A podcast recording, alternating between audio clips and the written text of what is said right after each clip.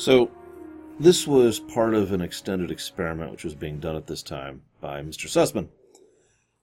Now, this is this sound weird in hindsight, but they were trying to really push for uh, what is effectively a form of continuity. Now, Sussman mentioned how much he hated. Ignore me, I'm just moving this. Uh, how much he hated the fact that you know the ship would get all banged up and the next week it'd be fine, which is funny because I literally just complained about that um, last episode and the episode before that because uh, you know shockwave and then no, we're fine. So in this episode, they got banged up to hell, and they're still banged up to hell. Holy crap! This would eventually lead into some other design decisions going down the road. Now, normally I'd make fun, but I've already covered Deep Space Nine from my perspective. And one of the things that I discovered is that they're. Let me rewind a second. You ever do a job long enough that you've got a whole system of how you do it? Like it's it's not even something you really have an easy time of explaining to someone else. It's just you hit this and this and this and this and this, and you're so efficient with it that you just know exactly what you're doing. And it probably looks easy to an outsider, but that's because you've already you know polished this process to such a fine sheen that you can just bam bam bam, like how I do these, for example. So, I'm sure at least some of you have something like that. That's how the development staff is on Star Trek. They are a well oiled machine when it comes to crafting television, uh, for good and for bad. You can make fun, but that's been true since mid TNG. The policies and formats and systems that they have in place work very well in order to make sure that they keep the machine running and keep the episodes pushing out. And we've seen a lot of good stuff out of that, and some dreck. So when they were going to do the Dominion War arc, as it's referred to, which is the uh, the season six thing, when they shifted into that, when they lost Deep Space Nine, spoiler alert, uh, that whole thing was something that they were not prepared to do. It was a different system, and they had different people working on different things, and it was such a new process that it was a mess. Now, I liked that arc, and I think it was well done, although it did have its holes and it did meander a bit. But that's because they had no idea what they were doing it was basically starting making TV again from scratch. I mean, obviously they have the tools, they have the camera, they have the lights, they have the sets, but the actual process of crafting and building the episodes was completely different. Now, they then used that experience for the finale, the 10 parts leading into the final episode, and they did a better job of it because they had that prep work. You already see where I'm going with this. Near as I can tell, they were already, as of this point in time, thinking of doing a season long arc in season three. They weren't there yet because remember one of the big focuses that, that one of the big commands that the edicts that was handed down was more episodic. Remember that? So they weren't going to do that yet.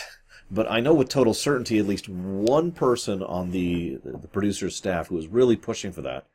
Braga. He really wanted to do his season long arc. And I don't blame him because it's a cool idea. I think maybe like uh, well, I think the season four approach is better. Uh, let me demonstrate. So season three is this one arc. There's a bunch of little stuff and some meandering, and we'll see what we think of it as we go through it, but it is one arc. Season four is an arc, but as a consequence of that arc, it actually starts a new arc, which then goes forward. But as a consequence of that, it starts a new arc, which then goes forward, and so forth and so on. Each one dovetails rather smoothly into the next and I'm not going to go specifics, but if you've seen season four, you know what I'm talking about. Either way, all of that came because of the fact that they were doing work to set up for more of that kind of internal continuity and more of that string continuity by doing experiments in season one and season two.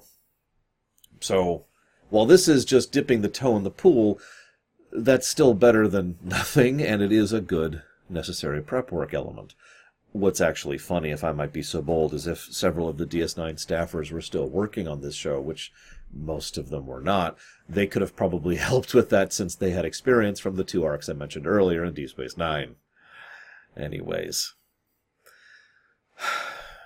So, uh, Roxann Dawson directed this episode, and she also voices the computer.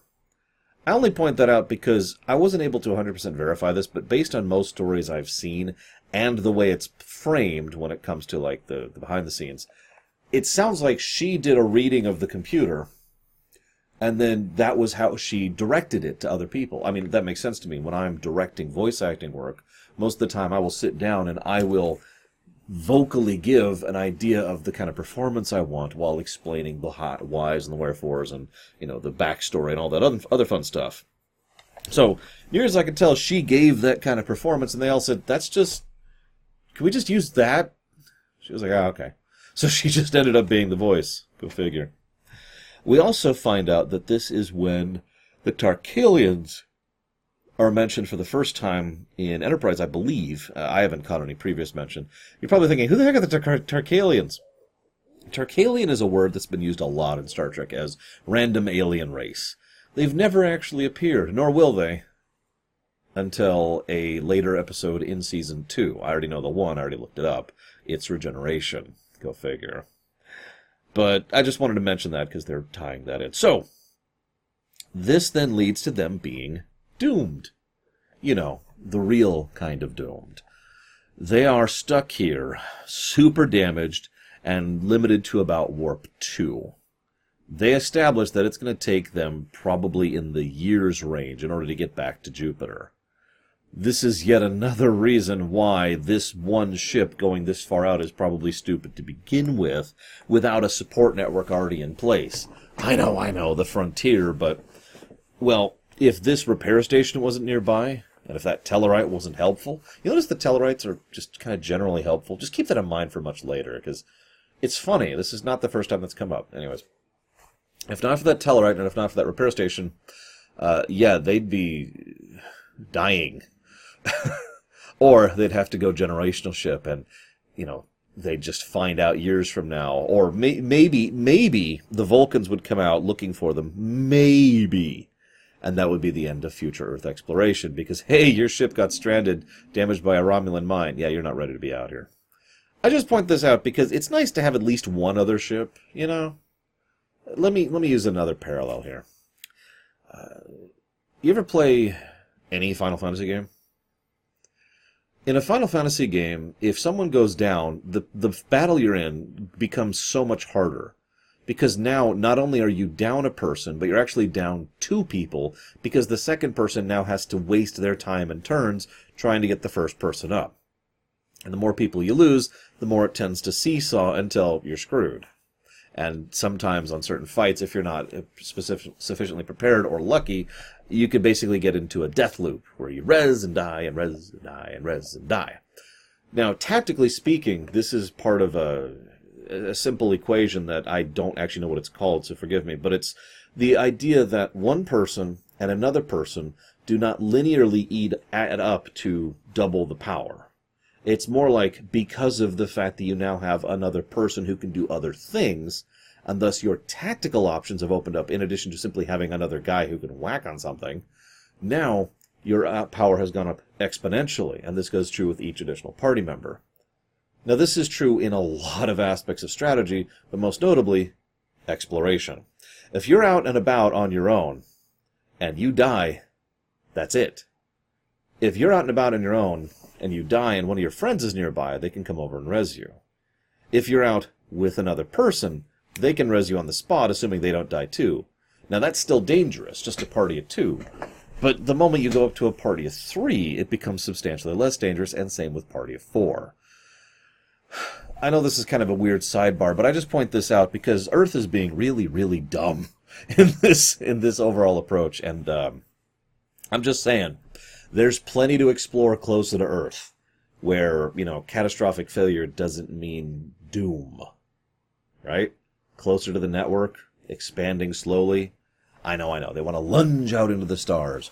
Maybe. Maybe don't send your first actual capital ship to do that. Maybe wait until you have a fleet, and then you send out your first exploration ship, your first deep space ship. Then go ahead and lunge out, right? No? You realize if Earth was attacked right now by the Romulans or the Klingons, they really couldn't do much about it. Because their one capital ship is a hundred light years over there currently stranded because of an interaction with a minefield. I know, I know, I'm thinking tactically again. That's my problem. So I do like how once again the fact that they are doomed is a matter of speed and distance. I do like how, as in the opposite of Doctor Who syndrome, that actually matters. In fact, I was most strongly reminded. I had to look up the name of the episode of "A Time to Stand" in the aforementioned DS9 arc back in season six, where they get out. And I, am not going to explain the details, but they, their ship is damaged and in a mission. And the end of the episode is Bashir telling them, "Yeah, it's going to take us like 17 years to get home." And that's how the episode ends. And it's just like, oh my God. Yeah. so, they go. We cut to Reed. He's going through physical therapy. God, that looks awful. Okay, I should probably explain the joke. Um, when I was, uh, oh God, this would have been, when was that? 15 years? Has it really been that long? About 15 years ago, I got run over, hit and then run over by a truck, and my left leg got turned into a jigsaw puzzle. And I had to have surgery in order to have some of that bone replaced, and obviously, you know, this is now a bad leg, even to this day. I never got physical therapy. There's a lot of reasons why. Money, excuse me. But one way or another, that's not something I ever went through. I just kind of slowly learned how to use that leg again over the course of about a year and a half. So that was fun. I'm just wondering, would I have had to go through, like, God, thank goodness I didn't go through physical therapy. I just had to live with being a cripple for a year and a half. Whew. At least that's the way that Reed seems to be talking about it. Uh, so then he mentions the bloodworm, and there's one still stuck in there. Oh, he'll come out on his own eventually. Oh, thank, thanks, thanks, Phlox. Can, can I have any other doctor, please? So, Tellarite is helpful. I actually mentioned that. And they go to the sh- they go and they find the repair station. The repair station does a very invasive scan. Again, that's showing up. And the repair berths are actually modular, and they start expanding and allowing for more room for the ship, which makes a lot of sense. I'm going to talk more about the station later, so I, I, am, as always, curious of your thoughts on that. But I'd, I'd, like you to wait until we get there. It's going to be the last thing I mention, and hopefully we won't have another freaking crash on my computer. So, uh, Archer, Tucker, and T'Pol go over to the ship. And and this, I think, is the exact episode where I realized something. They're the only characters, really.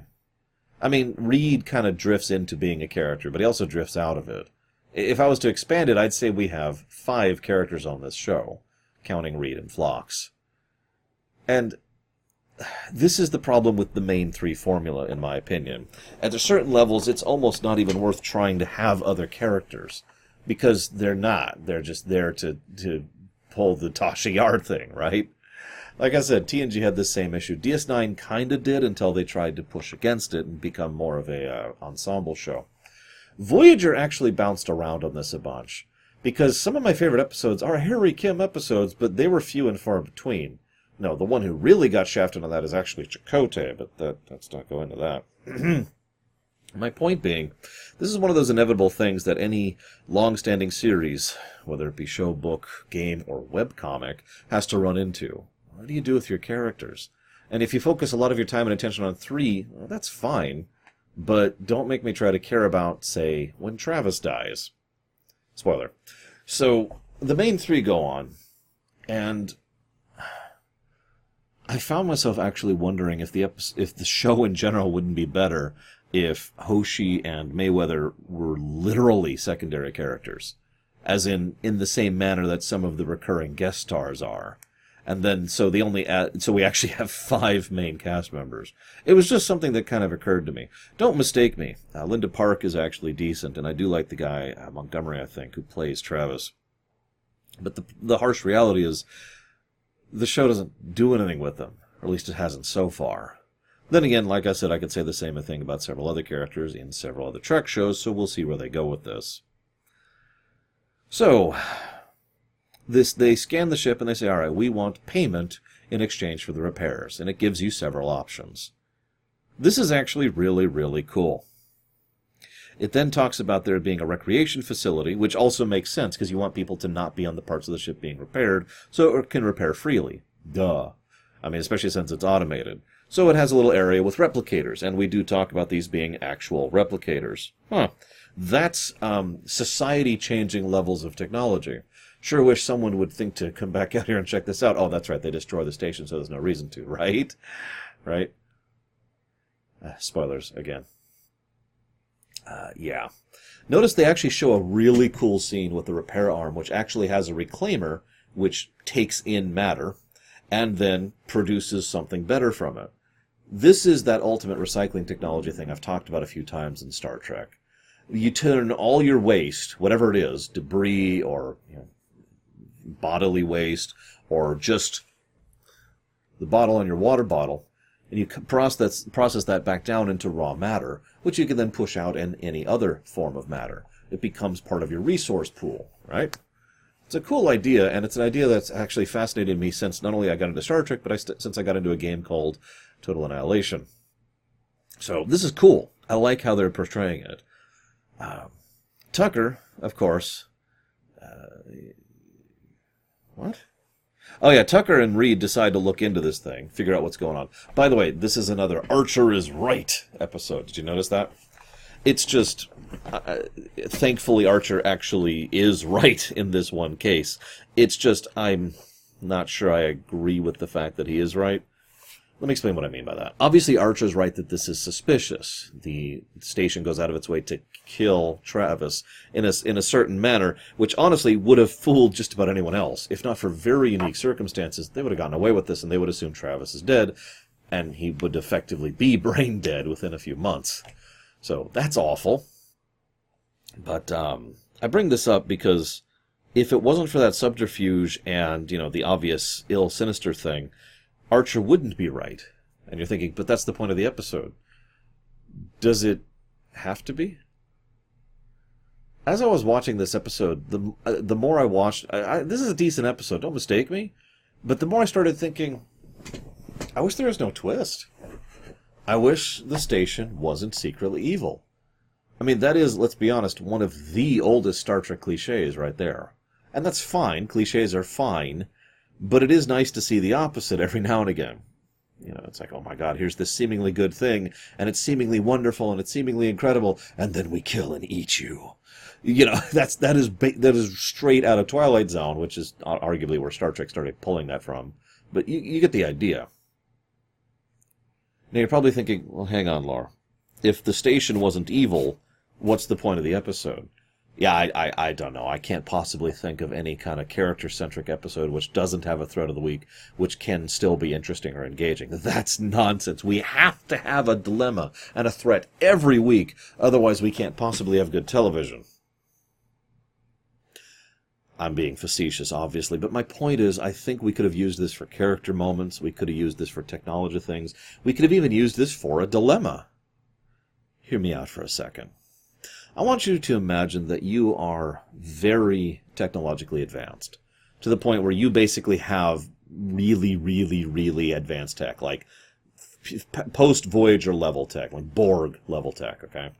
Now, let's say you're a good person. I know it's hard to believe, but just bear with me.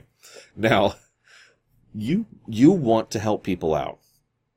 So you want to reach out and help people. So you reach out to one of the alien races you encounter, and they're like, "Oh, thank you," and they worship you, and they form entire religions around you, and they start clinging to you, and they start going a little bit too far and refusing to even deal with their own affairs and constantly begging you for everything, and then the the religion wars start, and everything goes to hell. Now that is, of course, just one scenario. I'm sure there's, there's actually plenty of races where you could just show up and be like, "Hey, we're here to help," and it would go fine. But you can see how this could be problematic, especially at the level of tech you're at, right? So, what do you do? Well, what you don't do is you say, the Prime Directive says I should never interfere with anyone, and then sit on a pile of rocks and say piss off to everyone else. You decide to have a brain about how you do it. So, okay, let's set up this automated facility. And this automated facility has some very specific rules. It scans, it figures out it's habitable it's you know nice and polite and it adjusts itself to repair ships and basically provides a beacon for ships passing through the area to have something of a safe haven space is dangerous after all and and there's probably some really really good sensors and uh, log uh, not logs but like com units on this thing I wouldn't have had the Tellarite uh, answer them. I would have had the station answer the call, even from the extreme distance. And so the station's like, you know, this is a automated repair facility. You are welcome to come here. And they're like, should we take a risk? I believe I heard something about a Tellarite uh, freighter mentioning this in one of their reports, although that was several years ago. Huh. Well, given the circumstances, I think it's at least worth the risk. Let's go and check it out.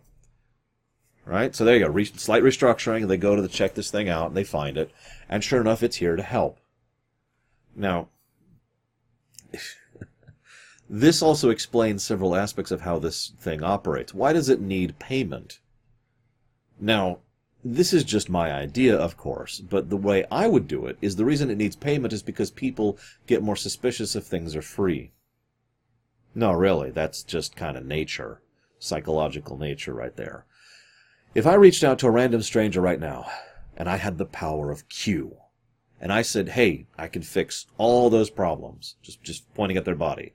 You know, the issue with your back, uh, the kind of hip d- issue where the bone's not quite in the right spot, that blood sugar issue, you've actually got a bit of a disease, you know, and I could clear that out. I could fix your lungs, and I've noticed your skin's having an infection here, which I can, I can just cure all that in one snap of my finger. But I do need your permission.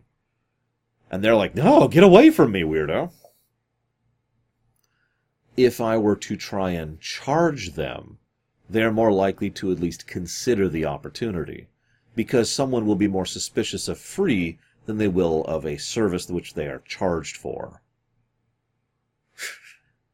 Now, I could go a lot into the psychology of why that is and the economic theory that sits behind it, but it boils down to the fact, if we're being honest, that they're dicks.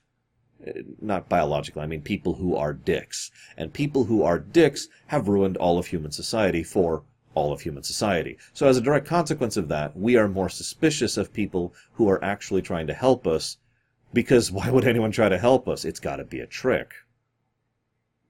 So, I think this station requests payment.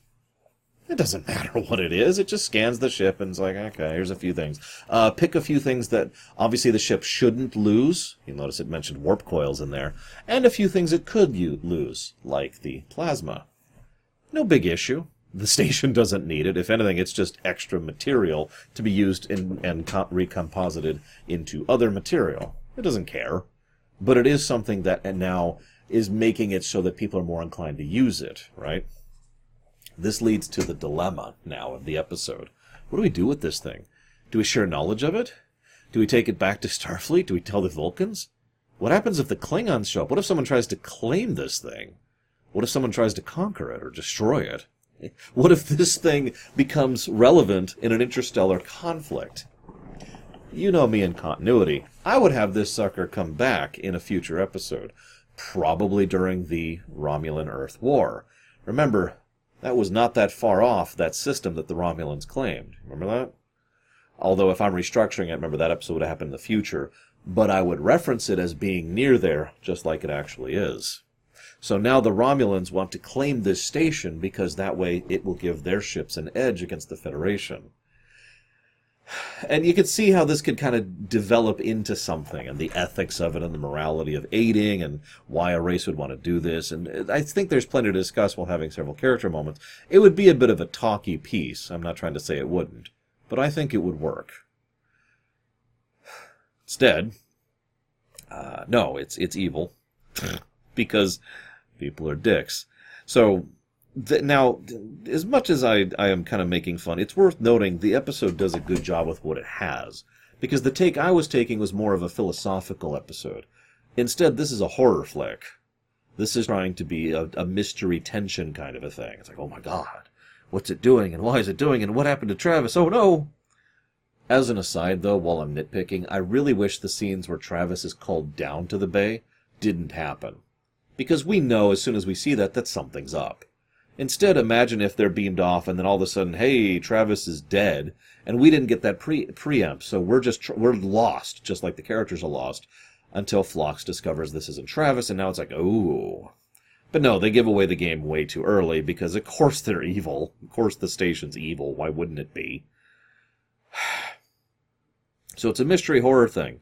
And what's funny is the mystery horror thing kind of does work because, you know, they, they do the filibuster the uh, the computer deliberately obfuscates. That's actually important. Um, there's this funny bit where T'Pol is trying to hack the door, and I'm sitting there literally in my head. I'm thinking, just shoot it, just shoot it, and then she picks up her gun and just shoots it, and I just started laughing. Um, so they push through. They have a very portal aesthetic. Did you notice that? Nice, pristine, white, grimy, dirty, mucky. Um, why don't why doesn't the station beam them out of that area? I mean, it has to have some kind of equipment in there to be able to hook up the people's brains to the computer core and to get their bodily fluids set up and all that.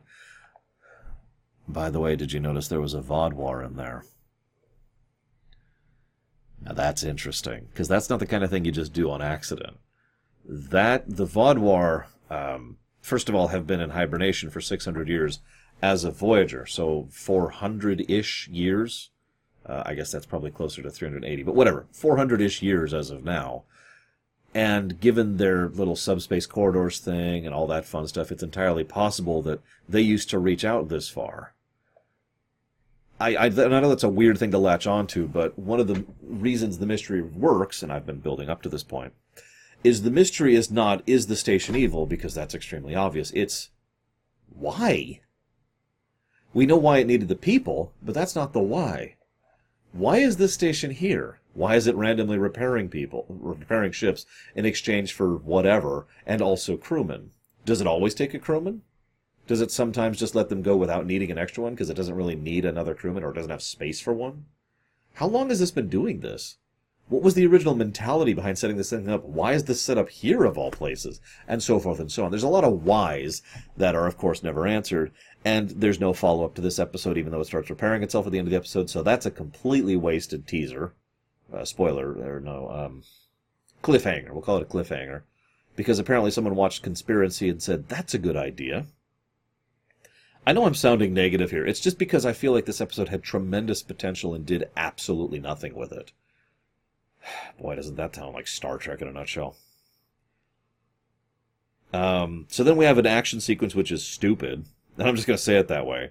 The ship, the, the station is so slow in reacting to everything that the only reason they manage anything is because the station allows them. Remember, it has transporters and sensors and and just all kinds of things. It actually scrambles their command codes, which to me would mean that now they don't have control of the ship because the codes are scrambled. They're going to have to reset those. But it's okay. The moment the station disconnects from them, those codes are back to normal and they have control, control again which is not how that works on any level. But then they're trapped by the thing. Maybe we should use a torpedo. I wouldn't recommend it. No, it's okay. Let's do it twice with no dis- uh, consequence whatsoever. And they barely get away. Whew. Thankfully, all the other people on the ship, or excuse me, on the station were dead. So, you know, the fact that we just vaporized them, no problem, no problems. No, no ethical dilemmas here. And then Archer's like, I'm having breakfast with you this time. I kind of skipped over this, but I'm going to end on this point. This is why the main three thing kind of bothers me. Because the episode tries to make me care about Travis being dead and fails. There are ways it could manage this, but I, it doesn't. In fact, the only time they try to really humanize this is twofold. One with Archer. Decent job there, actually. I'll give the episode that. You know why? because Archer is trying to be more personable and reach out to the crew. I had a whole speech about that that I said twice from my perspective last episode. You remember that? Archer is trying to be more personable. And he had been, he, as we find out, a few weeks ago, which would have been just before the event, well, a few days before the events of uh, Minefield, like a, I guess a week before the events of Minefield, he was going to go ahead and have breakfast with Travis try to get closer to him, try to connect with him. He put it off. And he's obviously upset about this because, you know, now I'm never going to get that chance. I've been trying to reach out to my freaking crew and I, he's dead. He's dead and I've lost that chance and it's gone. And I figured out why they hired Bakula. It's because he's really good at glaring. It's one of the only expressions he does consistently well. I can't even begin. He's, he's just got this thing where he kind of flattens out his eyebrows and really stretches out his eyes and his mouth, and he just and I'm talking, so it kind of ruins it. But he just gets this glare thing going on. Um, God, that hurts my eyes. I wonder if he ever had headaches on the set. The way it does not work is with Hoshi, who tries to be like, I'm Hoshi and I totally connected with Travis. No, you didn't. No, you didn't. Don't. Don't pull that.